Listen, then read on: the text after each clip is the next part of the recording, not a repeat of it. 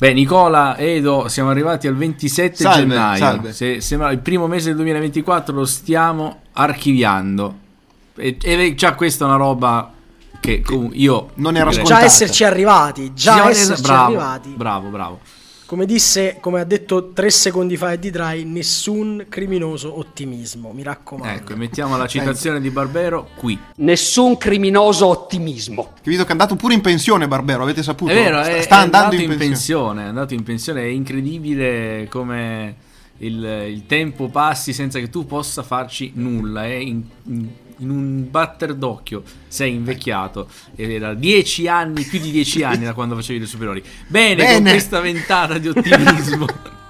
Cominciamo questa puntata con la sigla. Se sei troppo serio e il tuo amore giornaliero è medio, tu la devi cercare, tu la devi ascoltare.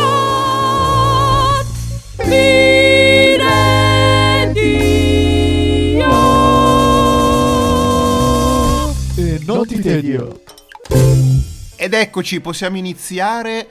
Abbiamo appena detto che sta finendo il primo mese dell'anno, ma qui abbiamo invece il primo ospite di B-Radio del 2024. Addirittura gli ospiti. Ma cosa sta Perché, esatto, esatto. Perché questo sabato 27 di gennaio abbiamo con noi niente poco di meno che Valerio Galano. Ciao, salve. Eh, anche lui un, diciamo, un nostro collega, perché anche lui fa un podcast che si chiama Pensieri in Codice, è un informatico.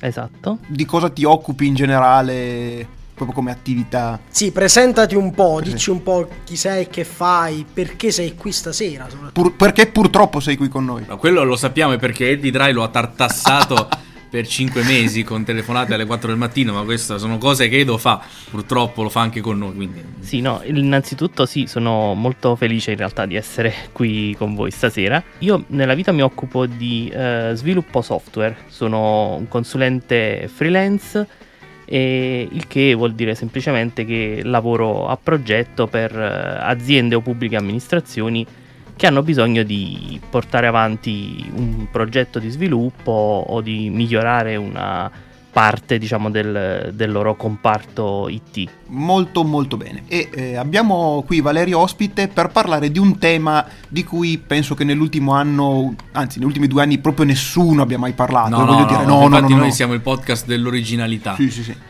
E l'argomento è la... L'argomento è la stupidità naturale. No, scusate, No. eh, l'intelligenza artificiale. Mi Ecco. confondo sempre. No, intelligenza È artificiale. facile confondersi da queste cose comunque. A- noi ci siamo preparati ovviamente a noi, eh, la nostra autrice, i nostri, i nostri collaboratori, ci siamo preparati con un po' di, di domande. Adesso vedremo se riusciremo a toccare tutti, tutti i punti. Io vorrei introdurvi a questo argomento e poi sentire anche cosa ne pensa Valerio dell'utilità per fare queste cose. Eh, io ho appena chiesto a, a, all'intelligenza a ChatGPT di eh, scrivermi un testo per rifiutare un invito dei miei ex compagni delle medie che mi hanno invitato a una cena per festeggiare i nostri 30 anni. E nel giro di due secondi, Sei una merda, scusa, cioè, parentesi, sei una merda, perché non ci vai? caro, tra parentesi, nome degli ex compagni delle medie, grazie mille per l'invito a partecipare alla cena per festeggiare i nostri 30 anni. Sono sinceramente grato, mai vero, per l'opportunità di ricongiungermi con voi. Tuttavia, purtroppo non potrò partecipare all'evento. Attualmente ho degli impegni, selezionare familiari, lavorativi, personali, che mi rendono impossibile essere presente quella sera. Mi dispiace molto dover declinare l'invito. Grazie per aver pensato a me. Vi auguro una serata davvero speciale. Cordiali saluti, tuo nome. Grazie ChatGPT che Tuo ci- nome. Ottimo, mi sembra un ottimo utilizzo dello strumento, devo essere sincero. L'importante è che, come hai visto, insomma, l'hai letto e non l'hai copiato e incollato direttamente, perché altrimenti firmarlo tuo nome no. non sarebbe stato... No, questo- Meno male. Non sono ancora così meschino. Magari ecco. no. Quindi, partendo da questo spunto, abbiamo questa, questa categoria perché ChatGPT si chiama così perché il GPT, a quanto mi ci pare di capire, è proprio una categoria, quelli che generano testi. Esatto. Esatto. Che, che cos'è? E vorremmo parlare un po' del fatto che non bisogna pensare, secondo noi, che siano anche solo lontanamente delle eh, boh, entità senzienti, pensanti, perché, come ci dice la psicologia, noi, noi persone umane tendiamo un po' a, mm, come si dice, antropomorfizzare quello che ci sembra avere dei comportamenti. Esattamente, sì. Eh, diciamo che questi strumenti, come giustamente hai già accennato, sono eh, innanzitutto sono una parte di un eh, insieme di strumenti più ampio che prende comunemente il nome di intelligenza artificiale, anche se in realtà nel suo ambito tecnico sarebbe meglio chiamare machine learning, quindi con il suo nome più sensato, diciamo così, perché eh, la parola intelligenza, le parole intelligenza artificiale sono più che altro non diciamo questione di marketing, ma eh, sono comunque un modo per instillare nella mente di, delle persone comuni, diciamo tra virgolette, quelli non tecnici, un'idea che non è esattamente quella corretta. Infatti, come tu accennavi, noi tendiamo umanamente ad antromor- antropomorfizzare qualunque cosa, animali, oggetti, abbiamo la tendenza a considerarli con il filtro della nostra umanità. E purtroppo l'intelligenza artificiale e questi strumenti di generazione di testi, immagini, video che siano sono stati molto spinti da questo punto di vista, tant'è vero che utilizzando un, un, qualsiasi motore di generazione tipo ChatGPT noterai subito che ci ha dei comportamenti eh, molto umani, tra virgolette, il modo di scrivere, il fatto che compaia una parola per volta, Oppure il fatto che se sì, tu gli eh, dici che fa un errore, mm, lui si scusa. È, è vero, chiede scusa. Esattamente. Sono dei comportamenti eh, artificiali instillati eh, da chi ha realizzato questi strumenti proprio per dare l'impressione a chi li utilizza di stare colloquiando con un essere senziente, quando in realtà nella pratica così non è. Posso fare una domanda a proposito di Lo sai, sei il conduttore, puoi farlo, sai. Temo no, di sì. chiedevo a voi, no, voi state... No, perché questa cosa che hai appena detto mi ha fatto ricordare che alcuni anni fa, parliamo già di 5-6 anni fa se non sbaglio, era uscita una, una registrazione audio di un'intelligenza artificiale che rispondeva al telefono e pigliava le prenotazioni, mi pare, una parrucchiera e c'era sta persona che parlava al telefono con questa intelligenza artificiale, prendeva la prenotazione e sta, sta voce aveva proprio delle cadenze che stavi parlando con una macchina e non con una persona vera. Perché dobbiamo fare questa cosa? Cioè, van- cioè c'è un vantaggio eh, tecnico oppure è solo una questione commerciale che magari ci piace di più interfacciarci con altri esseri umani. Non ci piace poi così tanto interfacciarci con altri esseri umani perché no, ci mettono no, la voce. Ci piace parlare con eh, capito? Cioè, invece c'era sta, c'era sta, sta registrazione dove questa voce di una ragazza parlava proprio con eh, le pause normali di una conversazione umana. Perché facciamo questa cosa? Perché gli diamo umanità?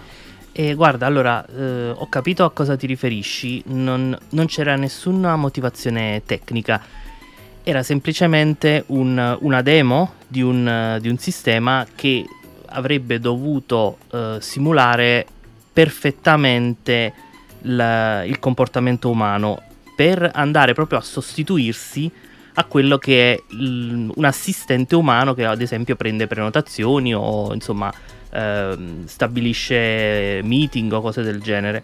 Diciamo quella demo in particolare sollevò anche un po' di perplessità dal punto di vista etico. Ehm, perché fondamentalmente era pensata per fare sì che la persona dall'altro capo del telefono non si rendesse conto di stare parlando con un chatbot, ma realmente pensasse di parlare con una persona e questo doveva essere fatto per eh, agevolare la comunicazione, perché molti quando si accorgono di parlare con un robot, con un chatbot, eh, hanno fastidio nell'interfacciarsi con, con un, un, elemento eh, artificiale.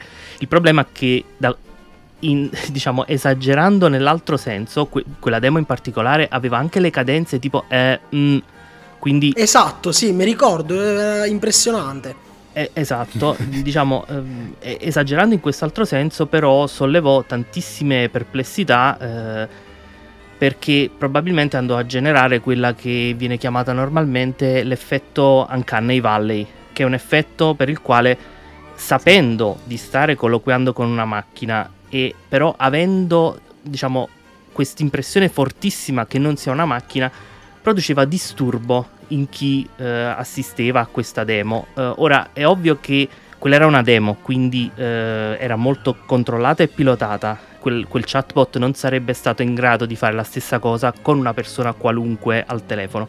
Però facciamo finta che fosse, fosse in grado di veramente di fare il lavoro per il quale eh, veniva, veniva mostrato probabilmente avrebbe, eh, diciamo, le, le, persone non se ne sarebbero rese conto e quindi non avrebbe suscitato nessun tipo di problema dal punto di vista di chi rispondeva al telefono.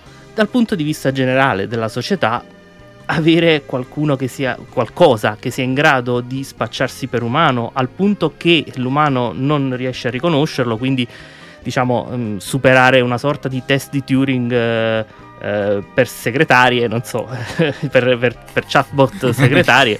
cioè, è a tutti gli effetti un replicante, proprio un la, replicante. Sapete quella scena di Blade Runner dove fanno esatto. la prova guardando l'occhio mentre fa le domande? È quello. Esatto, esattamente. Ecco, però par- andando un attimo mm, un pelo più sul, sul come, proprio come funzionano questi, questi programmi che generano testi, cosa c'è alla base del fatto che lui mette insieme una parola dopo l'altra? Allora, dal punto di vista tecnico, questi strumenti sono praticamente degli enormi eh, motori statistici. Fondamentalmente vengono addestrati, si dice, eh, quindi vengono, eh, viene caricato all'interno un enorme mole di dati e che in particolare, se parliamo di generazione di testi, sono ovviamente altri testi, quindi un enorme mole di testi, mm-hmm. grazie alla quale questi strumenti ehm, fanno delle analisi statistiche e decidono, insomma, capisco, mh, capiscono la parola sbagliata,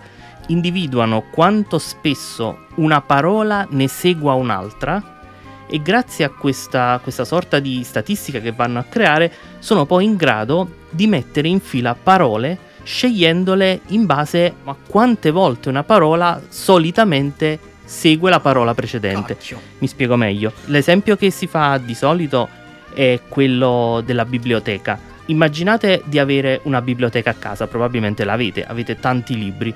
Eh, immaginate di voler formare una frase a partire da una parola. Scegliete una parola, poi aprite tutti i vostri libri in cerca di quella parola. Una volta che ne, la individuate, in quello stesso libro quella parola sarà seguita da un'altra parola. Prendete quella parola seguente e la aggiungete alla prima parola. Ora, con la seconda parola fate, ripetete l'operazione, aprite tutti i libri, cercate quella parola, se la trovate prendete la successiva e aggiungetela alle due parole che avete già messo da parte. Continuate così per un 10, 15, 20 volte, otterrete una frase non proprio di senso compiuto perché l'esempio è molto semplificato, ma comunque una frase che potrebbe avere un certo senso. Migliorate questo sistema con potenze di elaborazione moderne che abbiamo, con quantità di informazioni che una biblioteca eh, la più grande che esiste è comunque infinitesimale rispetto a quello che diciamo alle informazioni che vengono inserite in questi motori, di, eh, questi motori statistici ottenete una potenza enorme a livello statistico che vi permette di generare quei testi così come li genera ChatGPT. Voi gli date un input, quindi una frase, lui da quel insieme di parole fa questo lavoro che vi ho descritto, però chiaramente all'ennesima potenza, e tira fuori un altro insieme di parole che magicamente è quel testo che ad esempio che tu hai letto prima eh, riguardo la, il messaggio da inviare sì ai compagni di scuola. Cioè è, è la, il suggerimento della tastiera del telefono molto potenziato praticamente. Esattamente, il concetto è un po' quello del T9, esattamente quello che avevamo sui nostri Nokia di, di, qualche anno fa. Ah, giusto, il T9, è vero. All'ennesima potenza, esattamente. Quindi il chat GPT è praticamente un 3310 della Nokia che ce l'ha fatta, Ma... che è arrivato oltre. Però cazzutissimo, gigantesco, con le braccia. Eh, esatto, sì. Tipo, è presente il meme del cane piccolo sì. eh, davanti e poi quello, quello super muscoloso, muscoloso dietro. Esatto, è più o meno esatto, quello.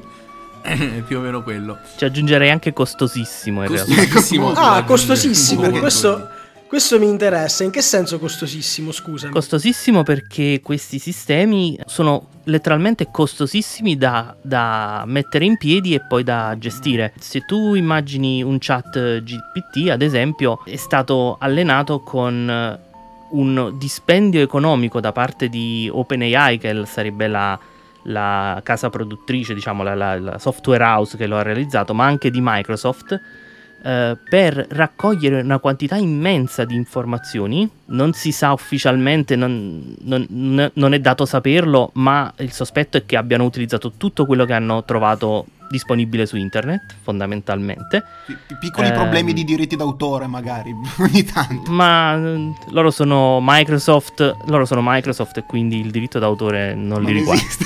Andresti mai a metterti contro Microsoft in una causa legale? Beh, bu- buona fortuna. Esattamente. E oltre a questo, diciamo che, che è la fase di allenamento, quindi è la fase prima ancora di poter utilizzare questo sistema, quindi prima ancora di avere qualcosa da usare, poi a questa si aggiunge anche la fase successiva che è quella di ehm, far funzionare questi oggetti, questi prodotti che consumano una quantità di risorse immensa. Quando dico risorse intendo proprio eh, risorse hardware, insomma, di, Sì. di macchine virtuali. Dei, dei server, dei server interi. Esattamente, server interi. Eh, Banalmente elettricità, Sì, consumano certo. una quantità di elettricità Cioè, enorme. c'hai un palazzo pieno di computer da tenere accesi per sempre. Ci puoi fare il teleriscaldamento dopo un po'. Che non è una cattiva idea. Nello, nello specifico eh, c'è Nvidia, che è la casa produttrice chiaramente che tutti conosciamo per le schede video che usiamo per, per i nostri videogiochi, eccetera. Ha fatto la sua fortuna in questo periodo perché con il boom dei, dei generatori di testo eh, che funzionano, eh, diciamo, si appoggiano fortemente ai processori, alle GPU, quindi ai processori delle schede video, ha venduto letteralmente eh, vagonate e vagonate di schede video. È stato un periodo nel quale schede video tra i bitcoin e questo- questa, questa cosa dei, dei generatori di testo non si trovavano più, erano introvabili le schede video. Sì, ma poi tra l'altro eh, anche Microsoft stessa per il suo prossimo sistema operativo ho visto che ha fatto l'ha basato praticamente tutto sull'intelligenza artificiale, ha fatto questo copilot, Copilot. che dovrebbe praticamente da quello che ti mostrano fare tutto da solo, tu accendi il computer e lo lasci andare, in realtà non è proprio così, però insomma, e eh, volevo tornare un attimo a quello che dicevamo prima, quindi che tutta la, la generazione di testi è un complessissimo calcolo eh, che, che il software fa e quindi possiamo dire prima tu hai fatto un lapsus tra quando hai detto l'intelligenza artificiale capisce in realtà non capisce perché non, non sa quello che ti sta scrivendo in poche parole non conosce il significato vero di ciò che ti sta scrivendo. Hai assolutamente ragione, sì, purtroppo mm, mi rendo conto che ancora mi, mi capita di dire capisce, decide o ti dice, in realtà sono tutti termini sbagliati, però sono tutti termini di utilizzo comunissimo. Qualsiasi articolo, qualsiasi... dovunque trovi scritto la- l'intelligenza artifica- di- eh, intelligenza artificiale capisce questa cosa. No, non la capisce. No. In particolare i generatori di testo sono tra, tra le varie tipologie di intelligenza artificiale che esistono, eh, sono quelli che assolutamente non capiscono, non hanno alcuna idea di che cosa ti stanno eh, scrivendo sul monitor. Sono i più stupidi, praticamente. Eh, eh, qu- qui è sempre una questione, perché stupido magari è il contrario di intelligente, però diciamo anche su intelligente e stupido ci dobbiamo Eh, ancora sì. un attimo mettere d'accordo sulla definizione, perché eh, se, se ne parli... No, eh, certo. Se ne parliamo in, in campo biologico è un conto, se ne parliamo in campo filosofico è un altro. Eh, è difficile, semplicemente... Mi verrebbe da dire, se, se fosse proprio solo un termine di parole, che è un funzionamento magari eff- più o meno efficace, si potrebbe dire. Usando un termine un po' Sì, più potremmo, potremmo considerarla in questo modo. Eh, il, il problema però fondamentale eh, che è che c'è grande confusione rispetto a questi sistemi e- ed è una confusione che diciamo è- deriva, io ne sono convinto, dal, diciamo, dal, dal modo in cui ne parlano quelli che te la devono vendere fondamentalmente. perché, Eh, perché te la fanno passare Ok. come intelligente, come che capisce, eccetera. Ma se riflettiamo... Certo, perché un, un conto è dire quando tu scrivi lei capisce quello che dice e ti risponde, un conto è dire no, calcola in maniera esponenziale tutte le probabilità che ci sono che alla tua parola segua, cioè a quel punto non gliene frega più niente a nessuno, voglio una cosa che capisce e risponde e impara. E tu hai ragione. Cose Sì, che Tu hai ragionissima e lo- anche loro dal loro punto di vista hanno ragione. Il problema è che così eh, instilli nelle persone l'idea che questi sistemi sappiano quello che stanno facendo, quello che stanno dicendo. In realtà non è così. Perché se estendi il concetto che ti ho descritto prima della biblioteca, quindi il, il- diciamo, il modo in cui seleziona le parole, ovviamente in un chat GPT la cosa è estremamente più complicata. Eh, ci sono moltissimi più dati, moltissimi più parametri, moltissima più potenza di elaborazione di quella che potresti avere tu sfogliando la, la libreria. Questo non vuol dire che si passi dallo scegliere parole a ca- quasi a caso al pensare, al pari di come non puoi allevare cavalli sempre più veloci fino ad ottenere una motocicletta. Cioè, non lo avrai mai una motocicletta. certo, sì. Quindi se, se, mh, se tu rifletti su come funzionano, eh, ti devi rendere conto che di fatto loro tirano fuori parole. eh, nel, loro, diciamo, nel loro tirare fuori palo- parole fanno emergere dei testi sorprendentemente coerenti e sorprendentemente ehm, sicuri. Diciamo, sembra di sentir parlare professori universitari, ma in realtà molto spesso hanno le cosiddette allucinazioni, quindi di fatto dicono sciocchezze con la sicurezza di un, un esperto in qualsiasi campo. Ok? Più o meno come io quando andavo alle interrogazioni e Tu mi mostravo sicuro di me quando non avevo aperto un libro.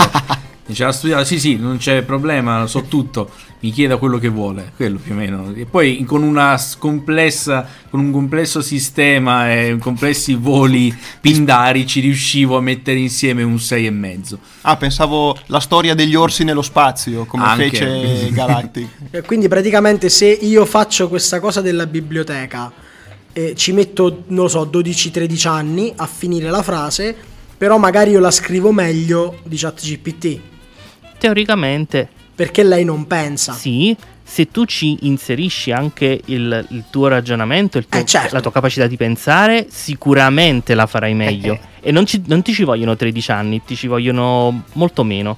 Ok? Eh, il, il, come si dice, la, la- la- la questione principale è che ChatGPT non pensa e non è in grado di pensare. Lo dimostra il fatto che se gli chiedi di fare 2 più 2 ti dice che fa 4, ma se gli, fai, se gli mh, inserisci un problemino delle scuole medie, ok, di matematica o di geometria, va completamente per la tangente e ti dice cose senza senso. Io ho sentito ehm, rivolgergli un problema semplice, una cosa del tipo se parcheggio l'auto e pago eh, un euro per ogni ora o frazione, eh, se parcheggio per 3 ore e 15 minuti quanto pago? Ovviamente noi lo sappiamo tutti che fa 4 euro. Lui è partito, lui parte per una disquisizione sulle frazioni, le divisioni, le percentuali, eccetera, e poi alla fine No. sbaglia a dare il risultato. Mette in fila un sacco di Bellissimo parole e sono questo. anche parole molto inerenti al, al- al contesto. Il problema è che però alla fine il ragionamento è sbagliato. Perché non sa fare un ragionamento. No, non risponde la risposta giusta che io so. Perché non è un ragionamento, bravissimo, esatto. Ah, sta cosa è molto Per divertente. questo motivo volevo riprendere un attimo l'esempio che hai fatto prima del- dell'interrogazione a scuola. Molto importante, eh, quando tu facevi l'interrogazione a scuola e inventavi, ok? Se il professore era distratto, magari ti metteva il tuo 6,5 o 7. Se il professore era bello concentrato, entrava nel merito, ok? Ti seguiva bene. e magari ti interrompeva e ti diceva stai dicendo sciocchezze. Valerio, perché mi hai spiato nei miei anni di liceo? Nessuno ti ha autorizzato. Perché lo facevamo tutti. Zan zan zan. La stessa cosa vale per, per i generatori di testo, chat GPT, Bardo, chi che sia. Eh, quando li usiamo, la risposta la dobbiamo leggere molto molto bene, perché alla fine se la utilizziamo per qualcosa, lui sbaglia, ma la figura la facciamo noi. E su, e su questa nota di, di nostalgia scolastica facciamo una piccola pausa introducendo un, eh, un altro convenuto a questo allegro consenso. Che però ehm, non ruberà spazio a Valerio che è l'ospite principale, almeno lo speriamo. No, anche perché E- due ospiti già sono difficili da gestire. Se poi parliamo Eh, pure di infatti. questo particolare ospite, eh, con calma. Allora, eh, è un informatico, anche quest'altro ospite. eh, è stato qui da noi in trasmissione già in passato, adesso è tornato e nella sua tenuta da hacker con felpa e cappuccio in testa presento a voi Elio Aldisoni, in arte Mr. Lobot. Salve, salve. Sono felice di essere di nuovo qui a parlarvi dei rischi del mondo digitale. Ecco, come avrai sentito, c'è Valerio qui che ci sta parlando delle intelligenze artificiali con annessi e connessi. La tua esperienza in proposito, ce la vuoi raccontare? Eh, ovviamente anch'io me ne interesso da, da parecchio tempo. Ho studiato a fondo i principi che ne regolano il funzionamento, a cosa si può andare incontro se non lo si usa con la dovuta attenzione. Ed è per questo che ho portato qui con me un prototipo di supercomputer da me programmato e che, peccherò di poca modestia nel dirlo, ha raggiunto quasi il grado di mente senziente. Addirittura, che bello, questa è una- mi sembra, cioè, ave- avevamo capito che era impossibile, se fosse vero è uno scoop, se, se è senziente lo possiamo vedere in funzione. Eh, certo, però vi avverto, è ancora un po' instabile.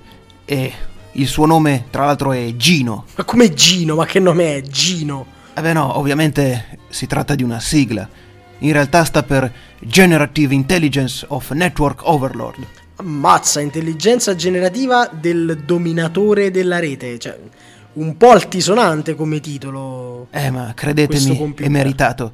Anzi, state a vedere. Ovviamente l'ho dotato anche di sintesi vocale. Accensione. Gino, rispondi.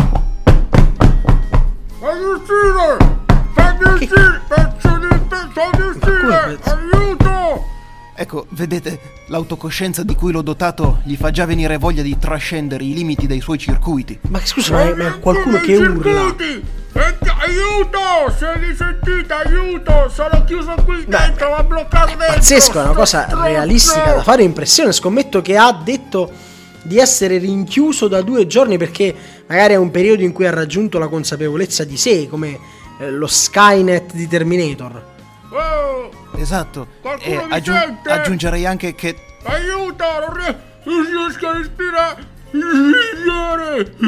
Gino, Gino, stai buono, altrimenti ti spengo.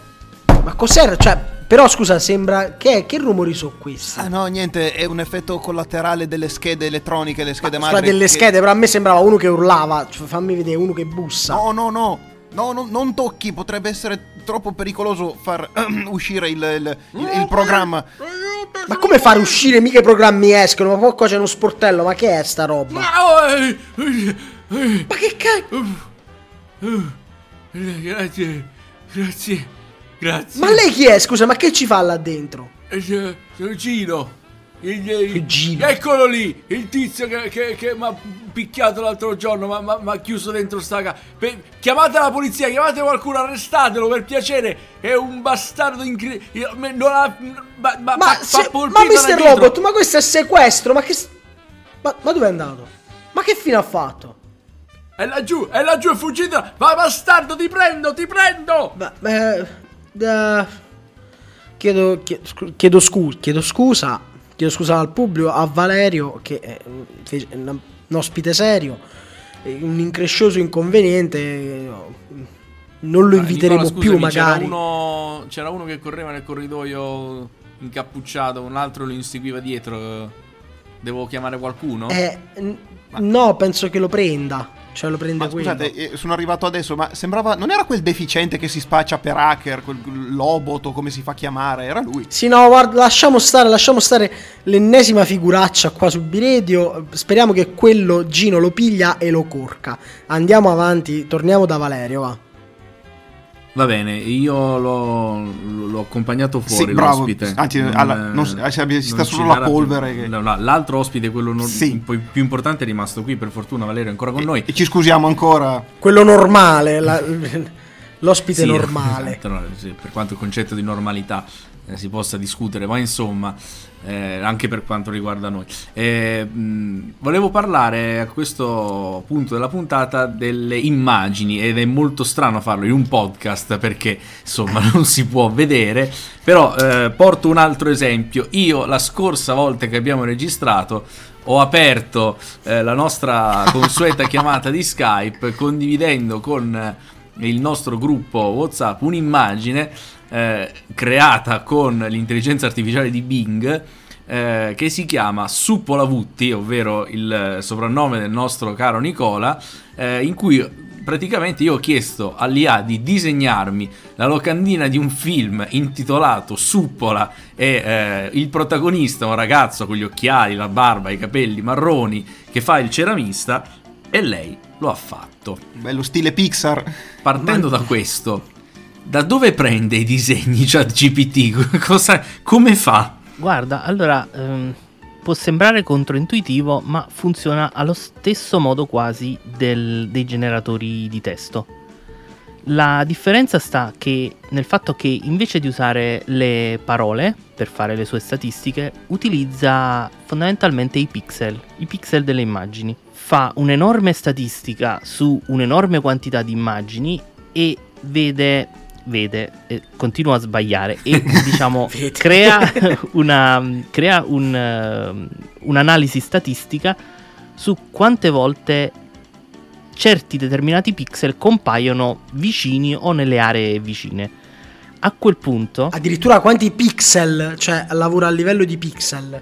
sì, sì, assolutamente sì, sulle immagini si lavora alla- a livello di pixel. Poi eh, chiaramente eh, questi mh, per le immagini c'è un, diciamo, c'è un livello di difficoltà in più perché tu eh, le vuoi generare a partire dal, del testo. Quindi in qualche modo quei pixel li Eh. devi collegare a delle parole. Deve, deve fare ok? un salto di, di tipologia. Esatto, quindi diciamo que- questi- queste nuvole di pixel vengono poi associate solitamente eh, o da altre intelligenze artificiali meno, eh, diciamo, meno evolute o da- proprio dalle- da persone, a volte capita, asso- questi gruppi di pixel vengono associati a degli oggetti, quindi a dei nomi di oggetti, cavallo, tazza, cane, eccetera. A quel punto il motore statistico uni- si fa, tra virgolette, un'idea di cos'è un, um, cos'è un cane, un cavallo, eccetera, sotto forma di pixel. Quindi ha tanti gruppi di pixel collegati a determinate parole e quando tu le utilizzi per, le utilizzi per generare l'immagine, lui li monta insieme. Chiaramente ci sono tanti livelli di complessità, quindi cerca di armonizzare l'immagine, di armonizzare i pixel, eh, di mettere colori che abbiano senso, insomma non ti fa degli stacchi nettissimi di colore, eccetera. Però in questo modo ti porta alla luce un- l'immagine che tu hai chiesto. Eh, chiaramente a ogni parola sono, associati, sono associate tante nuvole di pixel diverse, tante tipologie di immagini diverse, tant'è vero che tu puoi per lo stesso prompt, quindi per la stessa richiesta, puoi generare anche 100-200 immagini che saranno un po' tutte diverse. Ed è per questo che non sa scrivere le parole. Nelle immagini. Tu gli dici scrivi questa cosa e non la sa scrivere, non capisce le lettere No, e assol- le fa un po' a cazzo. assolutamente sì. eh, sì. Perché? Per- è perché? Perché dentro l'immagine le parole sono semplicemente pixel, non sono parole. Esatto, quello stavo Quindi- pensando perché non lavora, cioè lui legge la parola ma la deve collegare a un'immagine e quindi tu lo stai disorientando perché doveva fare un'immagine ma poi ti deve fare una parola e lui non lo sa fare. Sì, probabilmente. Semplificando molto, non, Sì, no, non probabilmente. con me, non. Questa cosa probabilmente dipende dal fatto che ehm, quando è stato allenato, quando vengono allenati questi, questi motori, ehm, non gli viene spiegata, cioè non gli viene detto che il singolo blocco corrisponde a, un- a una lettera. Gli viene, solitamente vengono allenati in questo modo: gli si dà l'immagine di un cavallo, magari su un prato, e gli si dice qui c'è un cavallo e un prato. Poi gli si dà un'altra immagine con un cane su un prato e gli si dice questo è un cane e c'è un prato. Si ripete questa cosa per tante tante tante volte e sulla base dei pixel che vede nell'immagine, ok, non delle immagini perché tu capisci cavallo, lui capisce insieme di pixel, certo. Eh, sulla base di queste, di queste informazioni lui il sistema riesce a estrapolare che dei pixel probabilmente verdi sullo sfondo, eccetera, sono un prato, mentre un agglomerato di pixel marroni o neri o non so di che altro colore può essere un cavallo bianco, son- sono un cavallo, mentre quell'altro agglomerato eh, di colori vari è un cane. Ok? In, in tutto questo, eh, inserire delle scritte diventa molto complicato. Gli si può dire: Guarda, qui c'è una scritta che in questa immagine c'è una scritta che dice, eh, non lo so, Valerio, ok? Però lui deve avere tanto materiale con all'interno la scritta Valerio per capire che quell'insieme di pixel è la scritta Valerio. Se tu moltiplichi questa cosa per tante lingue, tante lettere, caratteri, tante parole che ci possono essere, è una quantità di materiale che probabilmente va oltre le capacità che abbiamo attualmente. E per cui mh, diciamo questa cosa potrebbe risultare complicata da fare. Più, più banalmente, diciamo, possiamo, se, se vogliamo trovare dei difetti, possiamo anche non parlare di lettere, di parole e lettere, che sono le cose più difficili, possiamo parlare anche di dita. Non so se hai mai provato a creare Sì. immagini. Eh, le dita Le sono mani. un problema. Un problema. non le sa fare, non sa fare le dita. Anche in disegno le mani sono la cosa più difficile da disegnare, per, da dipingere, però magari lui ce l'ha, invece nemmeno, nemmeno le intelligenze artificiali ce la fanno. E allora, le ultimissime sembra che ci stiano riuscendo decentemente. Eh, in generale, quando qualcuno lavora con queste immagini, mh, spesso eh, tutte le immagini risultanti le vedi convenientemente tagliate con le mani al di fuori dell'inquadratura. Ah, sono, sono un modo semplice per risolvere il problema. Ma la questione è sempre statistica, cioè fondamentalmente le dita sono, per lui sono agglomerati di pixel. Agglomerati di una mano è 5 agglomerati di pixel statisticamente Ok. vicini e ci sono alcune dita che sono in mezzo ad altre dita e poi ci sono alcune dita che sono al bordo e non hanno un altro dito a fianco. È un campione Ok. statistico molto rognoso. Ok, è un campione statistico molto, molto rognoso perché a volte è in mezzo ad altre dita, a volte no. Quindi eh, statisticamente parlando l- fanno fatica a decidere quante dita devono mettere. Possono essere... Statisticamente ci sono più dita in mezzo ad altre dita Esatto. che dita all'esterno. Esatto. E quindi ce ne mettono nata perché ce ne sarà un'altra probabilmente. Esatto, esatto, sa. 6, 7 di solito. Questa è la, questa è la- sì. dei mutanti ovunque. Però ecco, visto che parliamo di cose rognose, parlando del, del fatto che questi programmi, questi software toccano, ci piaccia o no, l'ambito del lavoro, l'ambito, se vogliamo, perfino anche del convivere sociale, della politica. Ecco, mh, c'è qualcosa che sta avvenendo o potrebbe facilmente essere modificato più o meno radicalmente dall'uso Ti ricordi l'immagine del Papa col cappottone? Col cappottone, della- sullo scooterone? Sì, da- dappertutto l'hanno messo il Papa. Beh, eh, sicuramente eh, questi sistemi eh, ormai li dobbiamo considerare che entreranno a far parte di tutti gli ambiti della nostra vita. Eh, questo per forza succederà, cioè è, è quasi impossibile che non accada. Sta già accadendo in realtà. Ehm, chiaramente i primi, i primi utilizzi saranno di tipo mh, ludico, sicuramente. Chat- con ChatGPT ci abbiamo giocato tutti, ok? Cioè nessuno escluso. Eh, ma saranno anche di tipo professionale.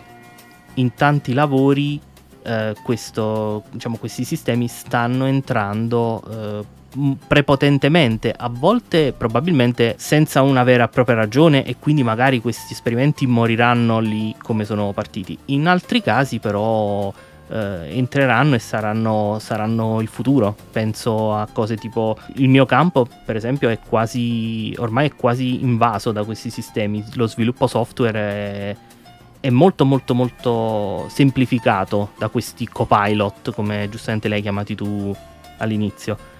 Eh, ma tutto quello che mh, consiste nel generare testi, eh, che possono essere testi di qualsiasi tipo, eh, giornalistici, ma anche la semplice email, il semplice documento, il PPT, eh, tutto quello che riguarda la- il prendere nota, ehm, diciamo il, il riassumere eh, grandi quantità di informazioni.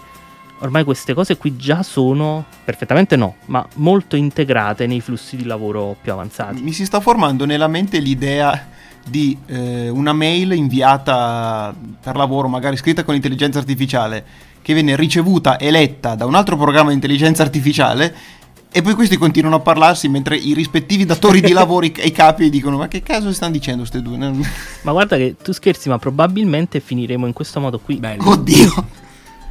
Ma perché è, un, diciamo, è, un- è una semplice conseguenza di, di una cosa che è normale per questi sistemi. Fondamentalmente questi sistemi ti, ti aumentano la, la capacità di produrre informazione. Ok, tu puoi produrre, grazie a questi generatori, tanta tanta informazione in più di quella che facevi tre anni fa, quattro anni fa. Ok? Puoi produrre molte più email, molti più testi, opere teatrali, libri, eh, puoi fare di tutto, ok, con questi sistemi, eh, ad una velocità che fino a 3-4 anni fa era impensabile. Tu magari per scrivere un libro ci mettevi un anno, adesso c'è gente che scrive 12 libri in 12 mesi, Che schifo. ok, con questo sistema.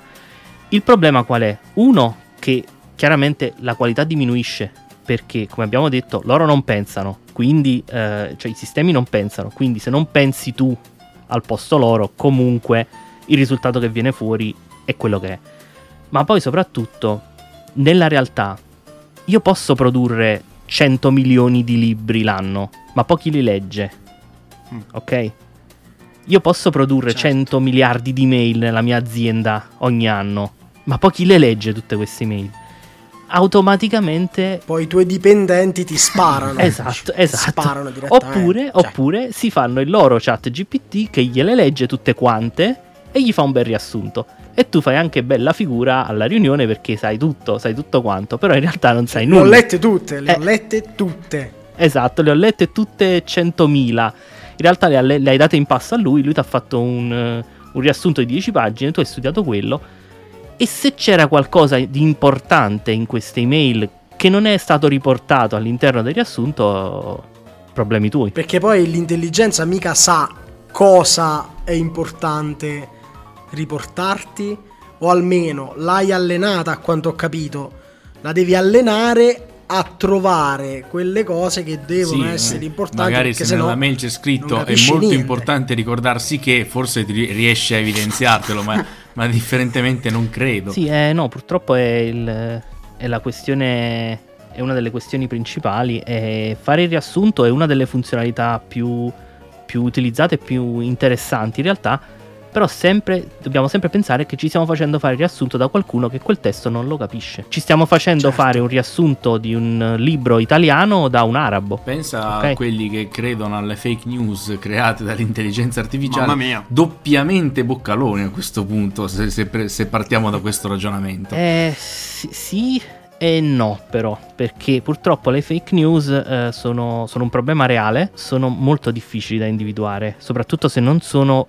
Eh, Se non riguardano il, tuo campo di interesse. Nel mio caso, una fake news, non lo so, riguardo la medicina o riguardo uh, l'economia, ok? Qualsiasi campo nel quale io non sono per nulla esperto, eh, mi frega tranquillamente. Nonostante, mh, diciamo, sia comunque una persona abituata a pensare e a ragionare. Tu ma, mi hai lanciato l'esca, ma questi, questi sistemi con le fake news faranno danni inenarrabili. Perché se prima io. Vale lo stesso principio, se prima io impiegavo un tot di tempo per generare una fake news, un'immagine falsa, un video falso, eccetera, adesso con questi sistemi che di fatto te li puoi installare sul tuo portatile con un pomeriggio di lavoro, e te lo dico per esperienza perché l'ho fatto, fondamentalmente con questi tu puoi generare una quantità di materiale in un tempo relativamente ristretto che Ah, ti certo, permetterà sì. di pubblicare 100 volte le fake news che, che potevi pubblicare 3-4 anni fa. E quindi ci sono. Sì, l'ho, l'ho introdotto l'argomento, non, non l'esca l'ho lanciata non a caso, perché appunto chiuderemmo questa nostra chiacchierata con un velo, di, di- un velo cupo parlando de- dei rischi politici del- dell'utilizzo delle, intelligenze artificiali. Cioè, eh, già con questo proliferare di fake news che io ho visto e che vediamo eh, delle fake news, le immagini fake, addirittura le canzoni fake. Eh, l'ultima canzone dei Beatles, la traccia vocale di John Lennon è stata ricostruita da un'IA. Per cui eh, qu- quan- quanto si rischia con, con questi, eh, con questi sistemi? E allora, come tutte le cose, dipende un pochino dal contesto. Perché tu mi dici la canzone fake di, di- di John Lennon, quella diciamo non fa male probabilmente a nessuno. Magari anche bella, io non l'ho ascoltata. Generare quella probabilmente non è un problema. Ehm, generare però eh, contenuti diffamatori su un politico, per esempio, su una, una fazione politica, Eh potrebbe essere un problema. Non tanto perché uno ci tiene a una fazione più che un'altra, eh, onestamente, la destra, la sinistra, ok. Più che altro perché tu con un'operazione del genere puoi influire sulla realtà e lo sappiamo bene, l'abbiamo visto eh, negli scorsi anni. Puoi ad esempio influire su un'elezione, un- un'elezione importante come potrebbe essere quella dei- negli Stati Uniti, ad esempio, che sappiamo, insomma, Ma proprio per dirne paese una a caso, una a sì. caso, eh. sì, Trinidad e Tobago, no, nel senso eh, sappiamo già che eh, ci sono stati problemi, ok, negli anni scorsi e, e ancora non c'erano questi sistemi così potenti, o meglio c'erano, non erano proprio così potenti e non erano proprio così alla portata di chiunque. Adesso c'è stato il boom e sono letteralmente alla portata di chiunque. Quindi i- diciamo il, il- il rischio esiste e- ed è molto concreto. No, mi, mi fa ricordare, mo- stavo cercando quale il presidente di quale stato africano qualche anno fa era stato male, era scomparso, poi è ricomparso, tutti hanno cominciato a dire no, ma è un deepfake. E allora stavano per fare il colpo di stato perché forse allora si sospettava fosse morto. Invece quello era lui veramente nel video. E invece stavano vedendo il colpo di stato e dici no, sarà un deepfake. Cioè, possono succedere delle cose sgradevoli. Sì, non poco. Sgradevoli. Purtroppo, purtroppo, come tutte le tecnologie, eh, non è né buona né cattiva. Questo ovviamente deve essere chiaro. Mm, Però dipende da- molto da come uno le usa. E in questo caso le potenzialità sono molto grandi, sia in positivo ma pure in negativo. Nei prossimi anni ci dovremo stare parecchio attenti. e allenarci sempre di più no- i nostri cervelli biologici a cercare di capire quando c'è qualcosa che non torna, qualcosa di strano, per capire se è naturale o è artificiale. Diventeremo tutti dei debunker praticamente. Il lavoro Tutti. del futuro sarà il debunker di fake news create dall'intelligenza artificiale. O il cacciatore di replicanti. Anche, anche. dei Blade probabile. Runner. Allora, eh, Esattamente. Nicola, io non, non so se tu sei d'accordo, ma io chiuderei questa puntata con una canzone generata da un'intelligenza artificiale. Beh, mi sembra il Perché minimo. penso che immagino che la- il, il sistema per creare la voce fake di, di John Lennon, di Freddie Mercury, eccetera, valga più o meno come con lo stesso ragionamento del- dei pixel, no? Quindi prende il sample della voce e poi sulla base di una traccia vocale lo, lo va a, a replicare. Adesso l'ho detto in maniera super tecnica e professionale, però. E con questa chiosa eh, ringraziamo infinitamente Valerio Galano per essere stato ospite in questa puntata. Aiuto. Se, no, se non sentirti male, eh, Edo, ti. Troppa emozione. Grazie a voi ragazzi. E vi ricordiamo, se vi va, di andare a dare un, una- non un'occhiata, ma un'ascoltata anche al suo podcast che eh, ricordo si chiama Pensieri in codice. Sì, eh, adesso ti faccio ringraziare anche da ChatGPT che dice ringrazio Valerio per essere stato ospite del podcast V-Radio, spero che l'intervista sia stata interessante e che i nostri ascoltatori abbiano potuto apprezzare le sue parole, le sue esperienze. E, e niente, se, se mi dice anche se hai al- altri ospiti in mente per il futuro non esitare a farmelo sapere, però la- forse l'ha scambiata per una mail business, comunque va bene lo stesso. Vabbè, grazie, Firmato tuo nome. grazie anche a ChatGPT. E se vuole ascoltare anche lui Pensieri in Codice, lo Ecco, trova su perfetto. pensierincodice.it. Così E se posso dirlo, c'è una frase che ho sempre sognato di dire anch'io. Ricordatevi che un informatico risolve i problemi, a volte anche usando il computer. grande. È la frase con cui Valerio chiude sempre le sue puntate.